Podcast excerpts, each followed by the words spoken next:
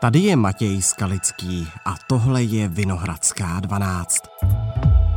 Živnostníci by mohli odvádět až o polovinu víc na sociálním pojištění. Tím pádem by byli i lépe zabezpečení potom na důchody. Může to mít pro celou řadu z nich likvidační dopad? Plán vlády na pozdější odchod do penze dostává jasnější obrysy. Padesátníci tak mají do důchodu v 66 letech, třicátníci narození v roce 1989 a později pak v 68. Základní parametry by měly být známy v průběhu jara. Pořád se o ní mluví, ale nikdo ji dlouhá léta pořádně neviděl. Důchodová reforma. Proč je potřeba? V čem je problém? A bude se jednou do důchodu chodit třeba až v 80? Probírám s komentátorkou hospodářských novin Julí Hrstkovou.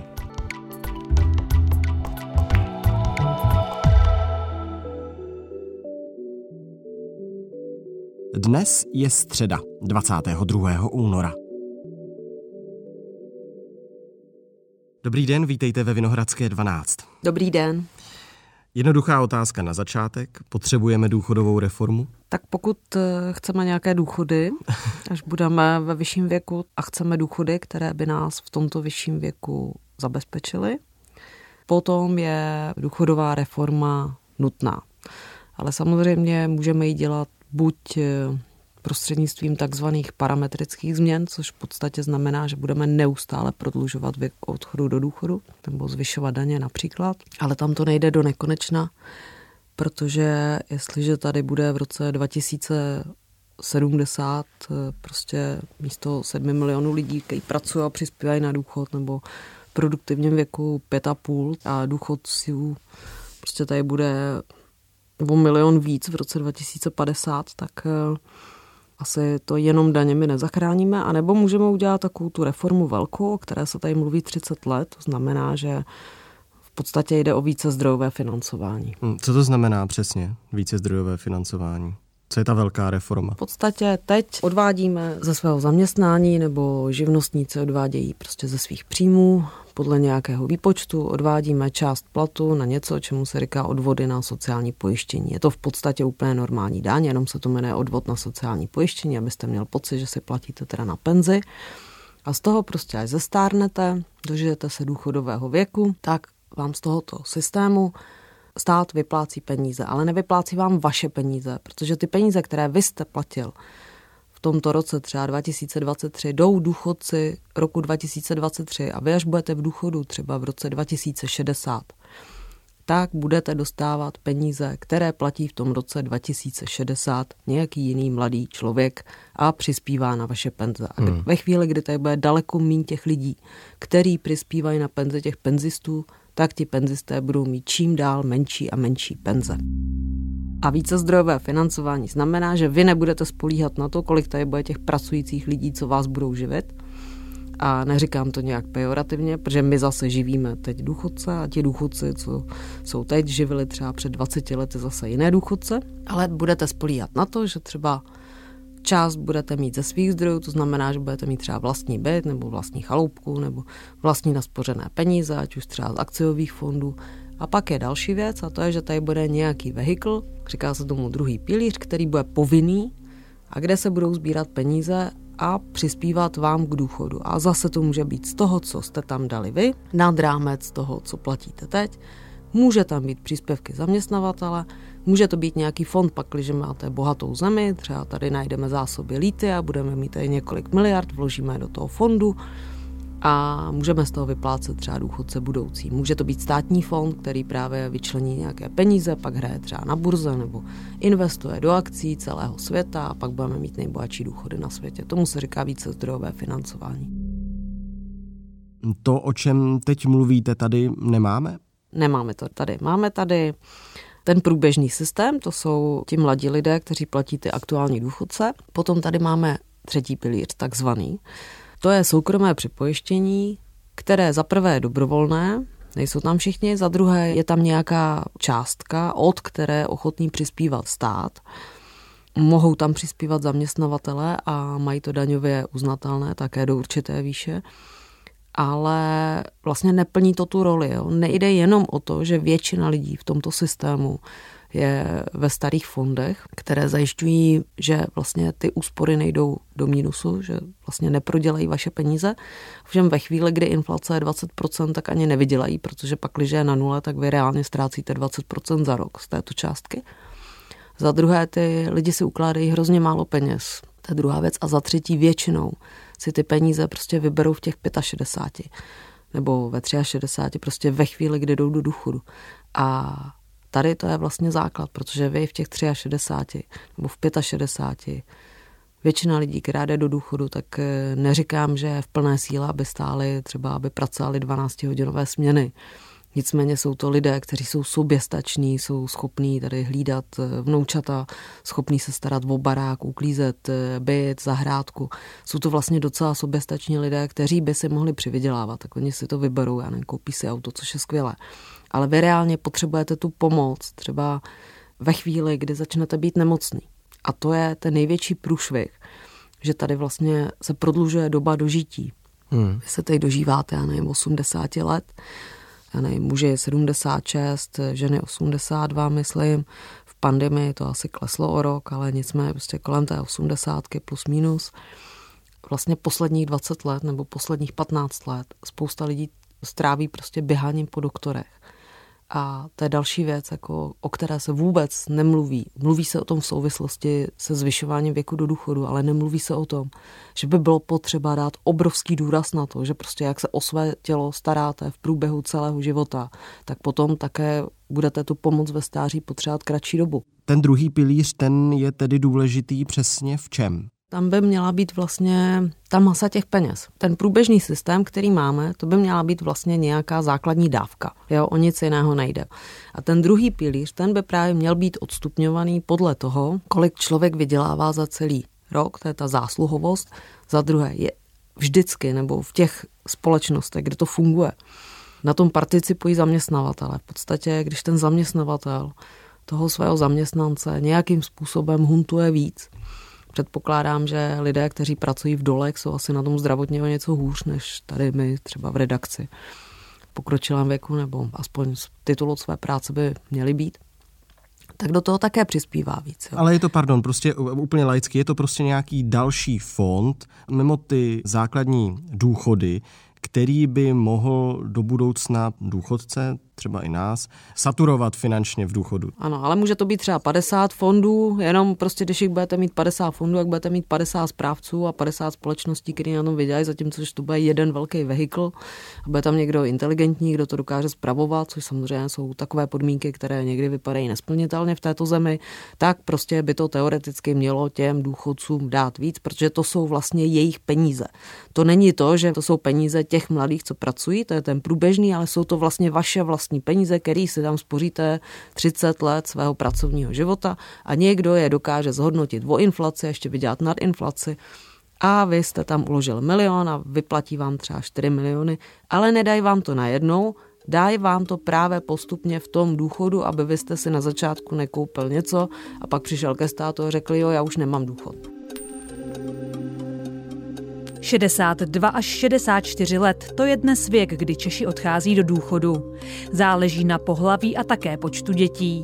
Současná pravidla počítají s tím, že od roku 2030 se do důchodu půjde později, v 65 letech.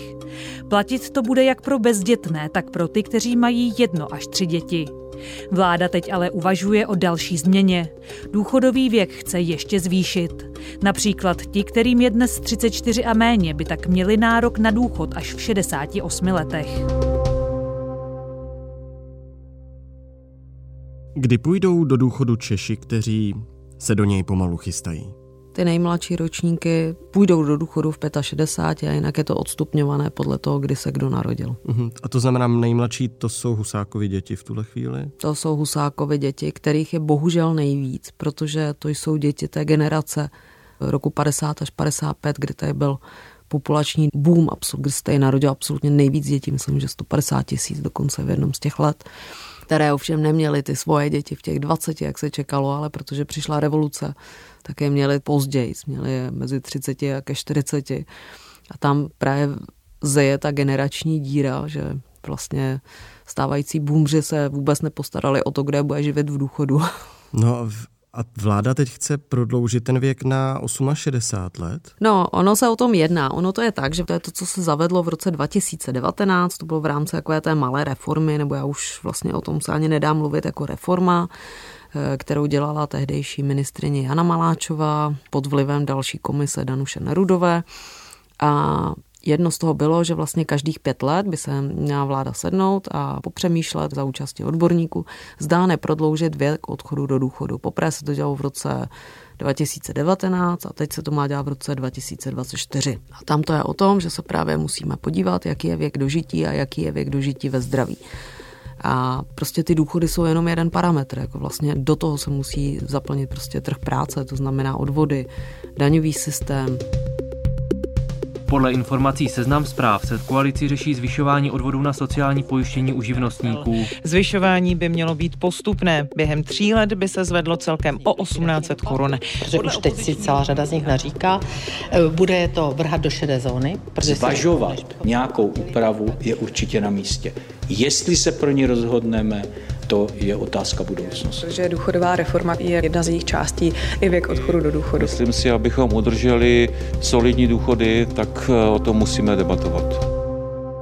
My o tom vždy mluvíme velmi vytrženě, prostě mluvíme věk odchodu do důchodu, bude to průšvih, všichni tady prostě budou pracovat a padnou vysílením. No tak to není, jo, prostě neexistuje tady celospolečenská debata. Ta debata se opravdu točí jenom o těch jednotlivostech. Když říkáte, že chybí ta široká debata, kdybyste měla někomu, kdo by za váma přišel a řekl, jak souvisí prodlužování věku odchodu do důchodu s důchodovou reformou, říct jako proč, tak co mu řeknete? Protože čím déle tam budu platit, tím víc tam bude peněz a hlavně budu platit na ty lidi, kteří už v tom důchodu jsou a který třeba mají ten problém, že si neudělali tolik dětí, aby je zaplatili, prostě když ta populace se zmenšuje. Ono nemusíte dělat tady tu důchodovou reformu, ale můžeme říct ano, jsme země, která vítá imigranty, přijďte sem se svými dětmi, množte se, přijďte sem tady, hlavně nechoďte důchodci, přijďte mladí lidé, přijďte sem 3 miliony lidí a potom by to šlo, že my je zaměstnáme a oni budou platit na ty důchody. Umíte si to představit? Opozice s těmi návrhy vládními moc nesouhlasí. SPD je proti, šéf Ano Babiš je proti, šéfka poslanců Ano Alena Šilerová, ta je nicméně otevřená debatě. Jsme připraveni se o tom bavit. To říkám otevřeně, chceme vidět ty parametry, chceme vidět, koho by se to týkalo, kdo by měl ten předčasný důchod, koho by se týkal ten nárůst, jak by se zohlednilo vzdělání. Takže je otázka, jak to dopadne. Je to jenom postoj nebo jaká je argumentace opozice? No tak kdyby byla u vlády, tak by se musela evidentně jako velmi rychle vypořádat s tím, že hmm. ono je jako je výborné dělat všechny tady ty volební dárky nebo nevolební dárky nebo valorizace a podpora tady důchodcům a rodinám, chápu, je to všechno jako bezvadné. Skvěle se to dělá, když máte prostě rostoucí ekonomiku, máte příjmy do rozpočtu, jako my máme inflační příjmy do rozpočtu, ale máme také jako poměrně stagnující ekonomiku, která vstoupá do technické recese. A nevím, jestli se z ní dostane nějak brzo, ale prostě když máte rostoucí ekonomiku, rostou vám příjmy, máte přebytky nebo máte nulový schodek, tak řeknete tady přidáme, tamhle přidáme, tady přidáme, bude to úplně skvělý je to úplně skvělý a vlastně, a jo, a ještě do toho si půjčujete třeba peníze za nulu, tak je to úplně skvělý. No a pak vám vzrostou úrokové sazby, takže prostě místo 40 miliard platíte 100 miliard za dluhy, do toho vám ten schodek roste, do toho nemáte ty příjmy, protože nemáte růst ekonomiky. No tak tomu se říká přímý nárost do zdi. Tak eh, samozřejmě ano, to je prostě náraz do reality, se kterým by se musela vyrovnat jakákoliv vláda. A současná vláda musí řešit penze už teď. Kabinet Petra Fialy podpořil snížení černové valorizace důchodů ze 1770 na 760 korun. Chce zpomalit zadlužování. I na pomalejší růst důchodů si prý musí stát jen letos půjčit dalších zhruba 15 miliard. Toto musí zaplatit lidé v současně proutým věku, to znamená děti a vnoučata těch, na které bychom tento výdaj činili, na který bychom si dneska museli také půjčit, protože tyto peníze státní rozpočet nemá. Jenže opozice snížení valorizace tvrdě kritizuje. 2,7 milionu důchodců v přímém přenosu sleduje, jak s nimi zástupci koalice spolu rozehráli pořádně cinknuté skořápky o jejich důchody. Ke smůle skořápkářů ale nárok na mimořádnou valorizaci již vznikl. Sněmovna bude valorizaci řešit na mimořádné schůzi na konci února. Mimořádné valorizace ze zákona reagují na růst inflace. Mnozí ekonomové navrhují, aby valorizační mechanismus řešila příští velká důchodová reforma. Teď je průměrný důchod kolik? Kolem 20 tisíc? Má být kolem 20 tisíc, myslím, že původně byl 21, že byl 15 tisíc, teď by to mělo narůst na 20 tisíc. Myslím si, že pakli, že by ta valorizace byla podle původních plánů, že by ten náhradový poměr by se blížil k 50% průměrné mzdy, což je vysoko, protože většinou to bylo, já nevím, 42, 43%, v dobrých letech 46, ve špatných letech to bylo méně. Jenom chci upozornit, že tady slyšíme od politiků, že to valorizační schéma, že je opravdu jako vysoké a tak. No ale že jsou země, které třeba vyplácejí 60-70% toho, co ty lidé vydělají. Jo? Když se podíváme, ten náhradový poměr se tomu říká, já jsem se to tady vypsala, mm-hmm. tak vyšší než 65%, což znamená, že máte dvě třetiny svojí mzdy, tak to máte v Lucembursku, ano, v Itálii, ve Španělsku a ve Francii, v Portugalsku. A ten náhradový poměr, který by bylo asi docela fajn dosáhnout kolem těch 60%, je to Rakousko, Řecko, ku podivu. Potom jako slušný náhradový poměr je právě ve Skandinávii, to je Švédsko, Finsko. No, ale potom prostě ta životní úroveň klesá a je potřeba samozřejmě pracovat i na tom, abyste se zajistil sám, protože ta široká sociální síť státu by měla být opravdu určena pouze těm nejpotřebnějším. A když už se bavíme také o tom, že ti nejpotřebnější nejsou ti lidé, kteří jdou do důchodu v těch 65 nebo v 68, aspoň ne většina z nich. Ti nejpotřebnější jsou lidé, kterým je 80, 85, kteří se opravdu o sebe nemohou starat, tak eh, třeba v Německu máte součástí sociálních odvodů, nebo jako my máme příspěvek na nezaměstnanost, tak oni mají příspěvek na peči. Je to prostě další, já nevím, půl procenta z příjmu, a vy si prostě platíte to, že až nebudete moc chodit, nebo až si nebudete pamatovat vlastní adresu, a obojí je tragédie, prostě tady se podceňují ty psychické choroby, takže se o vás někdo bude starat a že za to dostane zaplaceno. Jo? Tady prostě ten sociální systém nefunguje. Tak jak vás poslouchám, tak vy byste reformovala ne důchodový systém, ale celý sociální systém. Já bych reformovala úplně všechno, ale i zdravotní to, systém, ale ano, jako, ono to je propojené, to, bohužel teda. Abych to tedy ale jenom schrnul, tak 20 eh, tisíc korun zhruba, tedy průměrně ten důchod, eh, je to předpokládám nejvíc, co kdy bylo, ale musíme to brát nějakým způsobem eh, i s ohledem na to, jaká je ta životní úroveň, jaká je inflace a tak dále. Nejde to vzít jenom tak, že důchodci teď dostávají 20 tisíc, podívejte, tolik ještě nikdy neměli. Navíc v jiných zemích je ten náhradový poměr mnohem vyšší. No v některých zemích je mnohem vyšší, v některých zemích je mnohem menší. Pak, když bychom se chtěli srovnávat s Bulharskem, tak tam jsou na tom důchodci hůř třeba. Hmm. V rámci Evropy jsme na tom jak mimochodem? V rámci Evropy jsme na tom někde uprostřed. Vy jste v hospodářských novinách napsala, že důchodové reformy se nikdo z dnes žijících lidí nedočká. Takže to, o čem jsme se tady 20 minut bavili, nebude mít žádné rozuzlení? Já si myslím, že strašně záleží na tom, co pod tím pojmem důchodová reforma myslíte. Jak říkám, když se před těmi deseti lety, 12 už dělala ta malá a velká důchodová reforma, tak nakonec ta malá reforma byla vlastně daleko větším zásahem, protože tam se zvyšoval věk odchodu do důchodu skoro do nekonečna. Ono, vy to můžete upravovat parametricky, můžete právě zvyšovat ty odvody, můžete zvyšovat daně, můžete říct, že... Zpomalovat valorizace. Zpomalovat valorizace, prostě zmenšovat, nebo prostě říct, dobrý, každý dostanete tajnou roku 10 tisíc, 20 tisíc, podle toho, jaké zrovna budou životní náklady, dělejte si s tím, co chcete, stát víc na to nemá. Jo, a nemusíme to pojmenovat reformou, ale já tady prostě opravdu nevidím.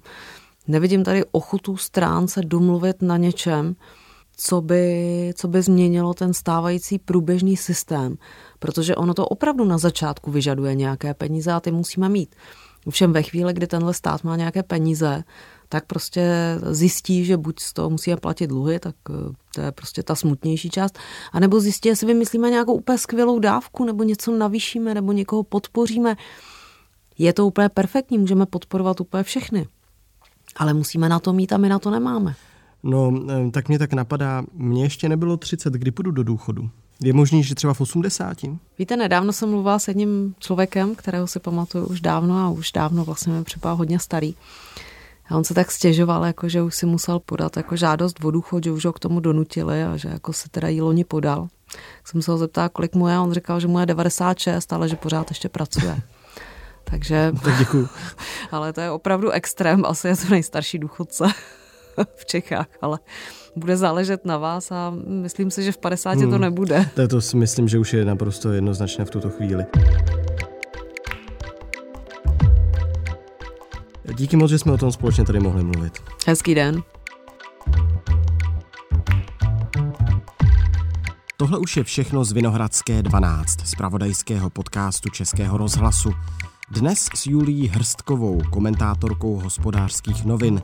Probírali jsme spolu důchodovou reformu, proč je potřeba, co by v ní nemělo chybět a proč se o ní teď tolik mluví. Vinohradskou 12 najdete všude tam, kde jste zvyklí. Jsme na webu iRozhlas.cz, v aplikaci Můj rozhlas i ve všech dalších podcastových aplikacích. Po desáté hodině dopoledne nás pak v premiéře každý všední den vysílá i Český rozhlas Plus. Naslyšenou zítra.